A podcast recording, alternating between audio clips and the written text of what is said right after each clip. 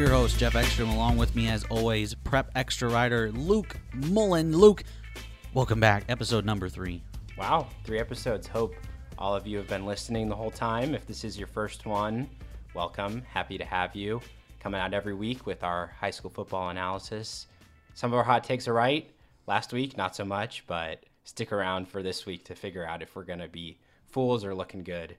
But yes, Luke, it was a wild other week, week six of high school football. I mean, some upsets, but some expected results. I mean, I think the number one thing to lead off with in C2, it was the big game of that week. It was number one, Archbishop Bergan taking on number three, Aquinas.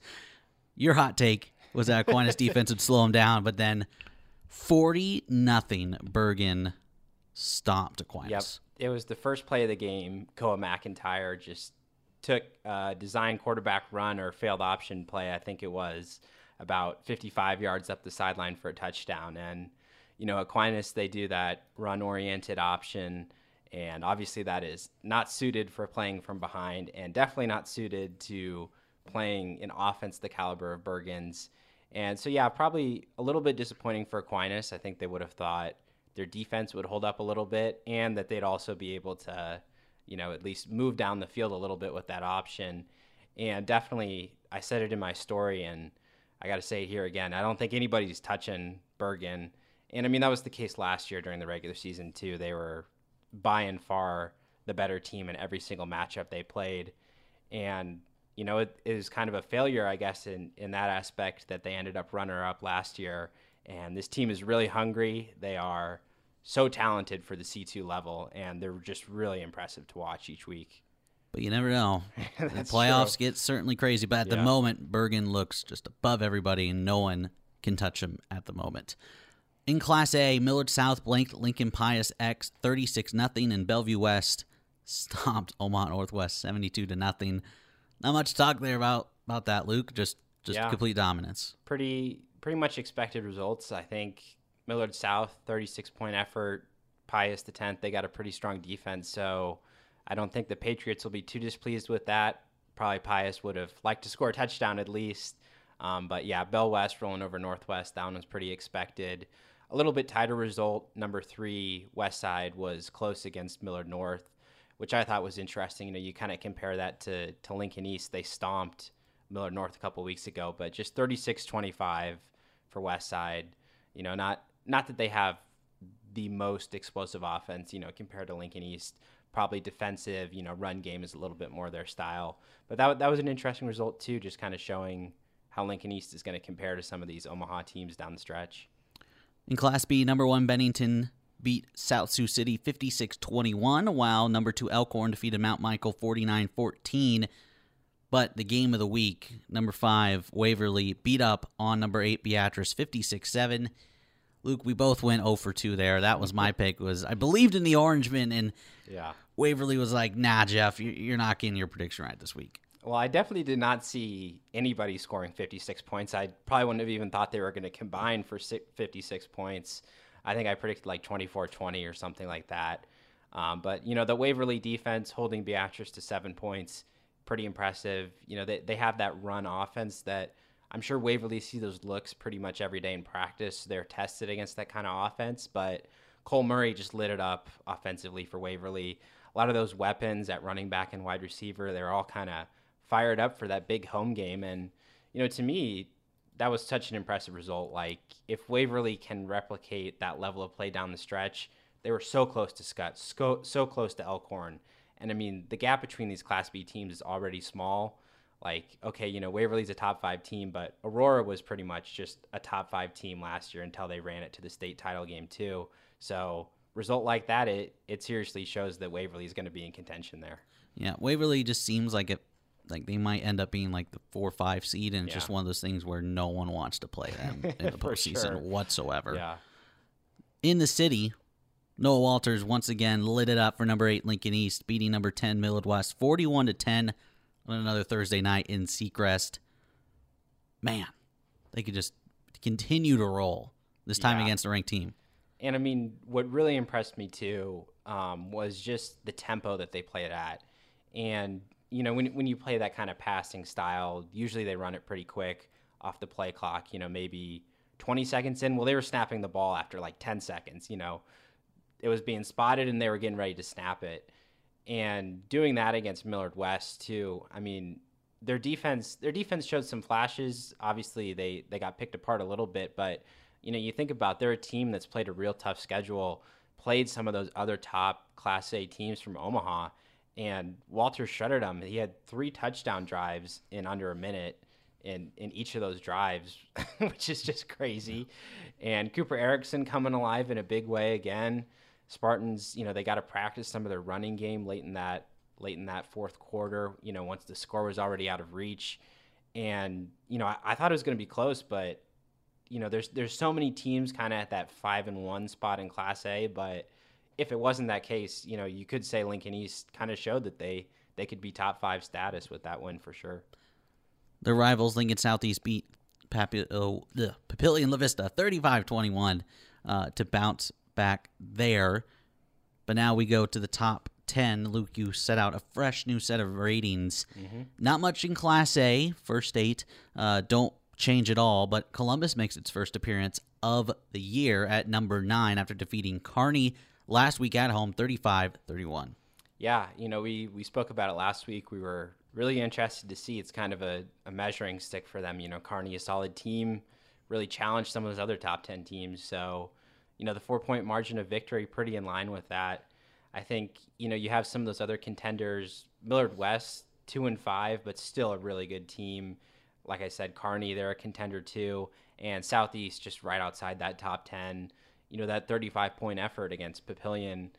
Uh, there's a lot of teams that are going to score more than 35, but for Southeast, 35 points is a real solid effort, and that's something to build off for them after struggling a little bit on offense. So, you know, Columbus gets the edge, five and one. They beat pretty much everybody in front of them, so they're in at number nine. But some of those other teams still really close behind.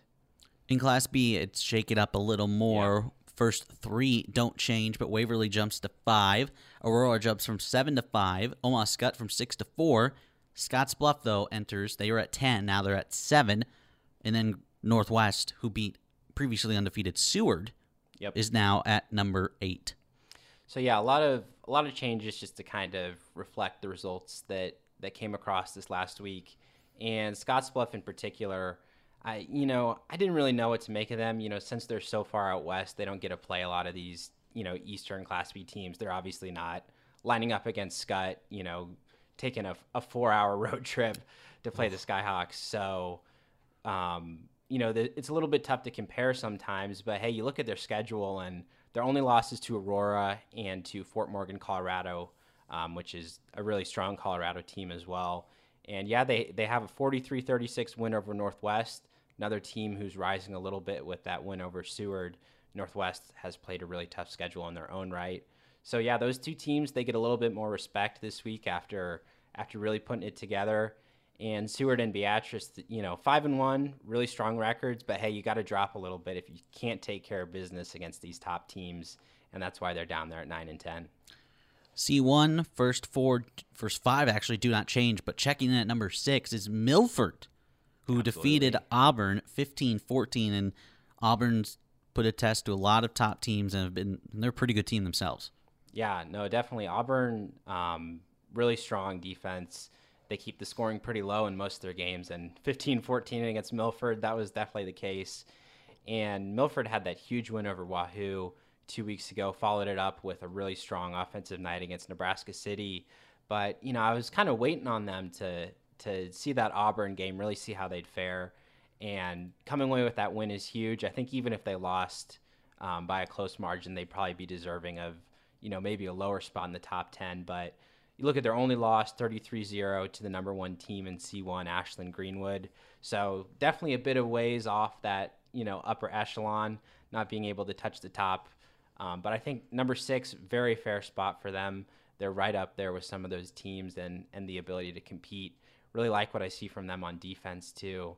Um, so yeah really excited to see how they kind of close out the year take care of business going into the playoffs. They could make some noise in the postseason, that Milford team.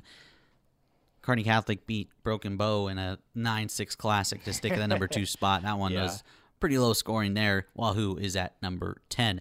In C2, not much changes within the top five, a little bit, but Archbishop Bergan importantly stands at the top. a Little bit. Ord moves up to number three after being five, and Oakland Craig stays at five, but Aquinas drops from two to or three to four, excuse me. Otherwise, Bishop Neumann enters at number nine, and North Platte St. Pat's at ten. Yep, a lot of there's a lot of teams um, with just one one loss floating around in C two. A couple of them picked up their second loss last week. Uh, vice versa, you got some of those contenders looking in there like Centennial, Lincoln Lutheran. Those are a couple of really good two loss teams. Wilber Clatonia, and yeah, all all those teams are so close. They're probably in the seven to ten range, and big gap at the top. You look at Norfolk Catholic at number two only loss was to strong C1 team, Boone Central. So you think, hey, you know, maybe they're the only one that can take down Bergan. Bergan's still got to play Oakland Craig, but mm.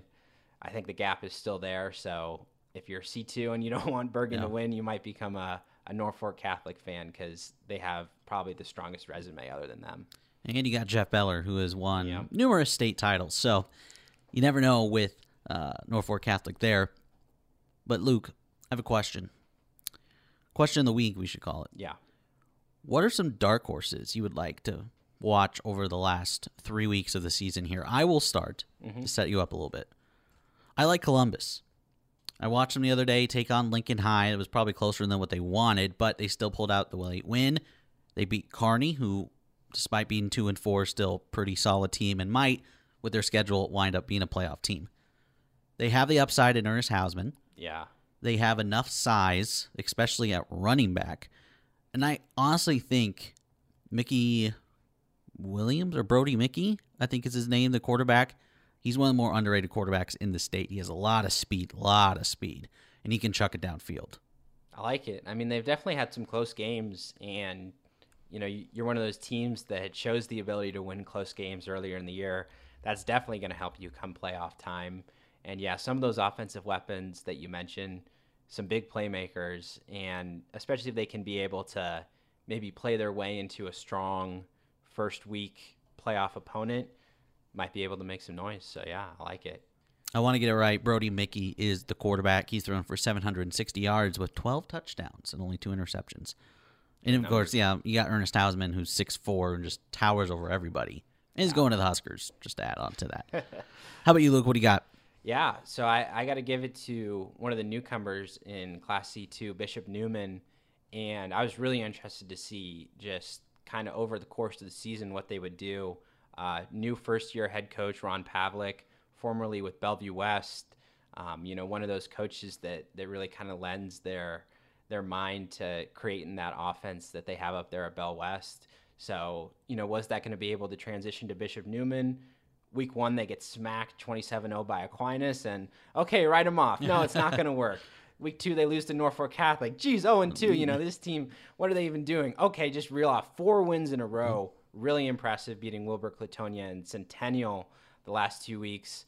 That's five straight weeks scoring 23 or more points, which is going to be able to win you quite a few football games at the C2 level if your defense can can stand up to that challenge as well and I, I really like him. I, I think that they've passed a lot of their challenges already.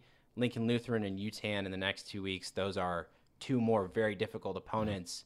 So, you know, you get a team that's played such a tough schedule. Now that now that they've showed that they're able to master that offense a little bit, I think probably Coach Pavlik has some wrinkles that he hasn't thrown out there mm-hmm. yet in the regular season too. Um, they have some great playmakers up in that offense, and and I think particularly there are going to be some teams, you know, they, they draw them in the playoffs and they're thinking, uh oh, this is a real solid offense that we're going to have to game plan for. But say if they pick up those wins against Lutheran and Yutan, they have a shot at the number two seed, I would say, with wow. their strength yeah. of the schedule. It will just depend how things shake out in mm-hmm. the PowerPoints, but certainly a team to look at down the stretch. Well, we'll take a quick break. And as always, when we come back, we have previewing week seven, which might be the second best week we have had here on the show. And of course, to finish out our hot takes. Right here on the Prep Extra podcast. Don't go away. We'll be right back.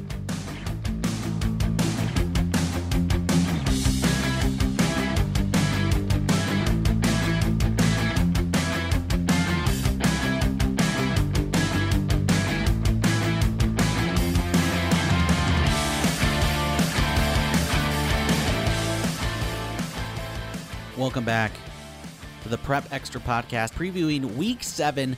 Luke Mullen along with Jeff Ekstrom.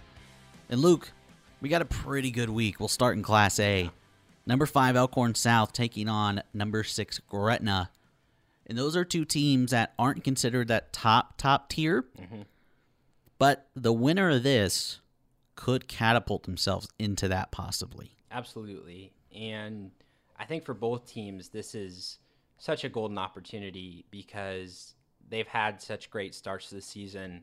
Um, you know, Elkhorn South, they had that tough game against Millard South, but really they've not been quite tested at the level of those teams ahead of them. So, you know, you get the chance to line up against one of these other stellar five and one, six and oh teams, and that's going to tell you a lot. You know, win or lose, you might have to go back to the drawing board. You know, reinvent some things that you didn't even know were broken. And I'm really excited to see how Zane Flores does against the Elkhorn South defense. He's put up some big numbers, put up some really good performances, um, especially last week against Scott. That was a really nice win for Gretna. So kudos to them for that, beating a nice Class B opponent. But hey, Elkhorn South, they were state runner up last year. You see uh, their freshman left tackle, Teddy Prochaska, starting for Nebraska. And you think, hey, there's some serious talent going up through there at Elkhorn South.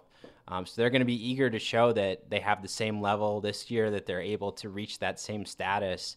And especially whoever comes out winner in that one will have a lot of momentum, feel really good about themselves, and be able to take down those final two regular season games. Man, the football talent Elkhorn right now. Yeah. Elkhorn number two in Class B, Elkhorn South number five in Class A. Pretty good, I'd say.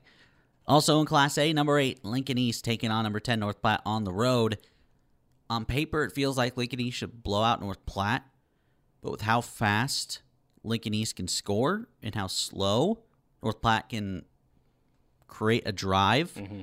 could turn out to be something interesting, especially when East has to go to North Platte. Yeah, definitely feels like the game where Lincoln East needs to see if they can get that run game going, if they can chew up some clock, mm-hmm. just set up some of the play action looks for Noah Walters. And, you know, honestly, it's kind of interesting. They don't run that much play action, which, you know, because they don't run the ball. I think, I think obviously they, they know that the defense isn't going to bite Yeah. on some of those looks. Um, but I really like Hunter Epp and Jalen Welch. Those are two really good running backs that they have.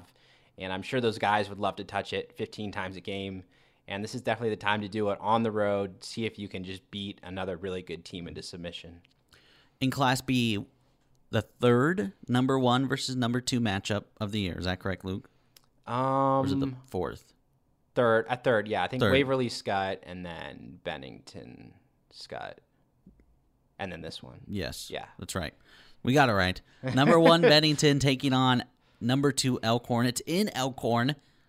One's going to be a war. Yes, absolutely. And, you know, both of these teams, this is, you know, this is a case for a lot of Class B schools, but run game, defense, those are their strengths. They're going to battle it out.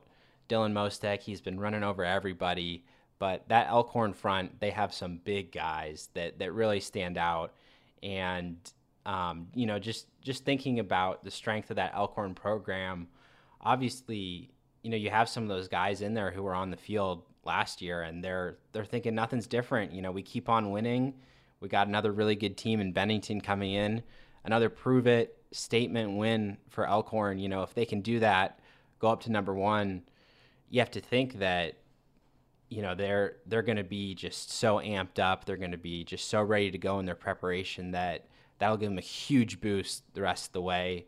And for bennington you know you have to wonder is there is there a little extra pressure you know being mm-hmm. that number one team now? Like going into the year i don't think anybody was pegging them as the top team in class b. So definitely they had, they had to have some sort of chip on their shoulder going in as a kind of a prove it for themselves. Well, okay, now you've proved it. You got to mm-hmm. keep it up. So that's a little bit different challenge for them in this one than than in the weeks past. Well, you have that one. And then right behind it is number four, Waverly, at number three, Plattsmouth, who recently proved that they were for real. Mm-hmm. Take on a Waverly team who just decimated another ranked team in Beatrice. How cool is that that you have one, two, and three, four in the same week? Class B is just nuts. It's Yeah. insane. Every week there's been like a premier matchup. This week it has two, and then another ranked matchup, number 10 Beatrice and number 9 Seward. It, the action Yeah. doesn't let up every week for Class B. Yeah, and I mean Beatrice Seward. If if both of those teams won last week, I mean that would have been a crazy battle too. Um, certainly, that Waverly Plattsmouth game going to be interesting to see. Plattsmouth star running back Christian Meneses. Um, he's averaging, I think, about 230, 240 yards a game. Well, I, I, don't know how much Waverly gives up on the ground, but it's definitely less no. than that. Probably, probably more like 180, 150, depending on the opponent. Um, so that's definitely going to be a huge battle to see if Plattsmouth can still kind of impose their will with the offense they want to run. And you know, we we spoke. I said Cole Murray, he lit it up last week, but hey, is he going to have that consistency every week against every top ten opponent he faces?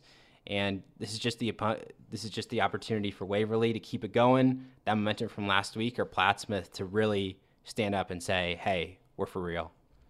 Moving on down to C1, number one Ashland Greenwood host a rivalry game against number 10 Wahoo, who finally re enters the rankings. Wahoo's suffered a couple of heartbreaking losses this year, but they are no slouch. Yeah, Wahoo definitely always a team that you look at the calendar and you go, oh no, it's October and we're playing Wahoo.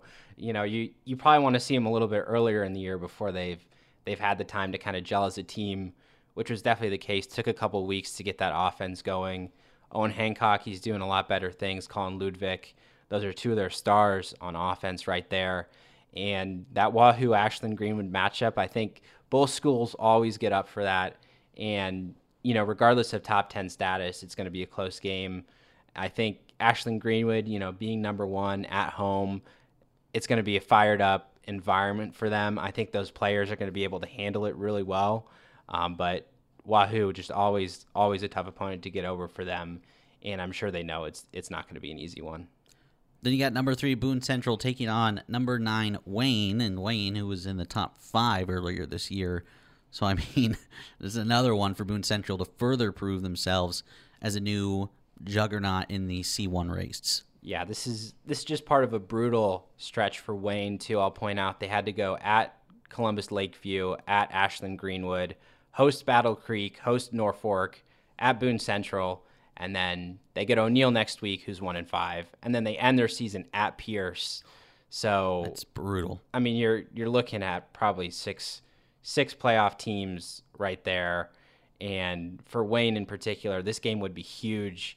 I think you know Pierce and Boone Central, some pretty similar opponents, but they're going to have to probably want to pick up a win against one of them to really be where they are where they want to be in their season.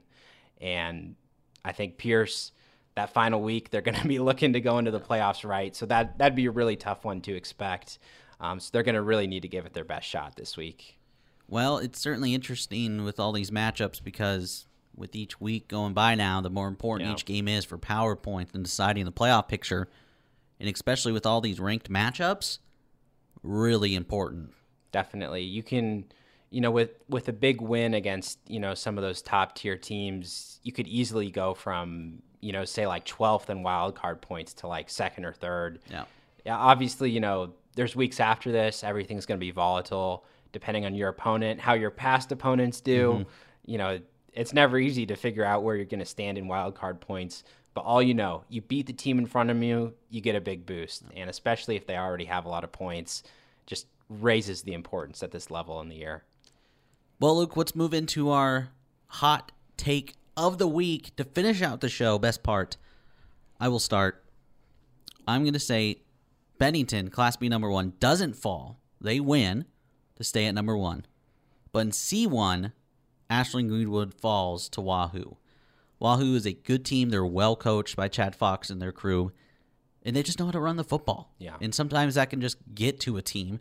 And Wahoo has used that formula. They've won a state title using that formula just recently. I like them over Ashland Greenwood. For sure. I think I think if Wahoo can keep it kind of in the 20 point range, you know, any more under that is going to play into their strengths. That that's the kind of battle that they want to be in, mm-hmm. you know, going down to the end in the fourth quarter and Ashland Greenwood, they've really been able to jump on some of these opponents, get some good points on them early. You know, if that game's going into halftime 7 7, Wahoo's going to get fired up. They're going to yep. know they have a chance to, to pull off a huge upset win. And I'm going to segue that into my hot take a little bit. you know, if it's a close game like that, I'm I'm seeing these number one teams in Class A, Class C one, and I'm saying number one Millard South against Fremont, number one Ashland Greenwood against Wahoo. One of these teams is going to get a big scare, go into overtime, and narrowly pull it out. Um, you know that C1 matchup obviously really tight. Mm-hmm. Two of those top ten teams could easily see that going down to the wire, perhaps in overtime. But in Class A, I think I think it's a really interesting matchup for Millard South getting a Fremont team that really kind of put up a dud against North Platte in week two. They lost 34 0. But Fremont's only other loss, 17 15 to Grand Island. They put up some really strong defensive efforts, a couple of shutouts against a little bit lower lower tier opponents.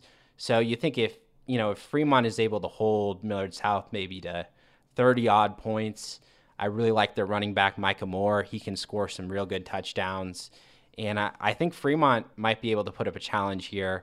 You know, you can quote tweet me next week when Millard South wins like 56 7 or something, all you Millard, Millard South fans. Um, but I think Fremont, they're a solid kind of playoff edge team. And with, with that home game, you know, number one team coming in, they could get up for it. They could give them a little scare. Well, it is senior night in Fremont last home game of the year. That even yeah. adds to it. So, number one team coming into town, that place is going to be rocking. Well, that's going to wrap up Prep Extra Podcast. Luke, thank you so much for coming on as always and talking about everything we have with high school sports. And hopefully this week our predictions work out a little better. Absolutely.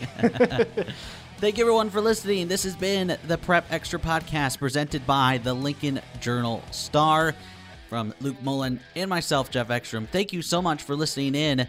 We'll talk to you soon. Enjoy the football.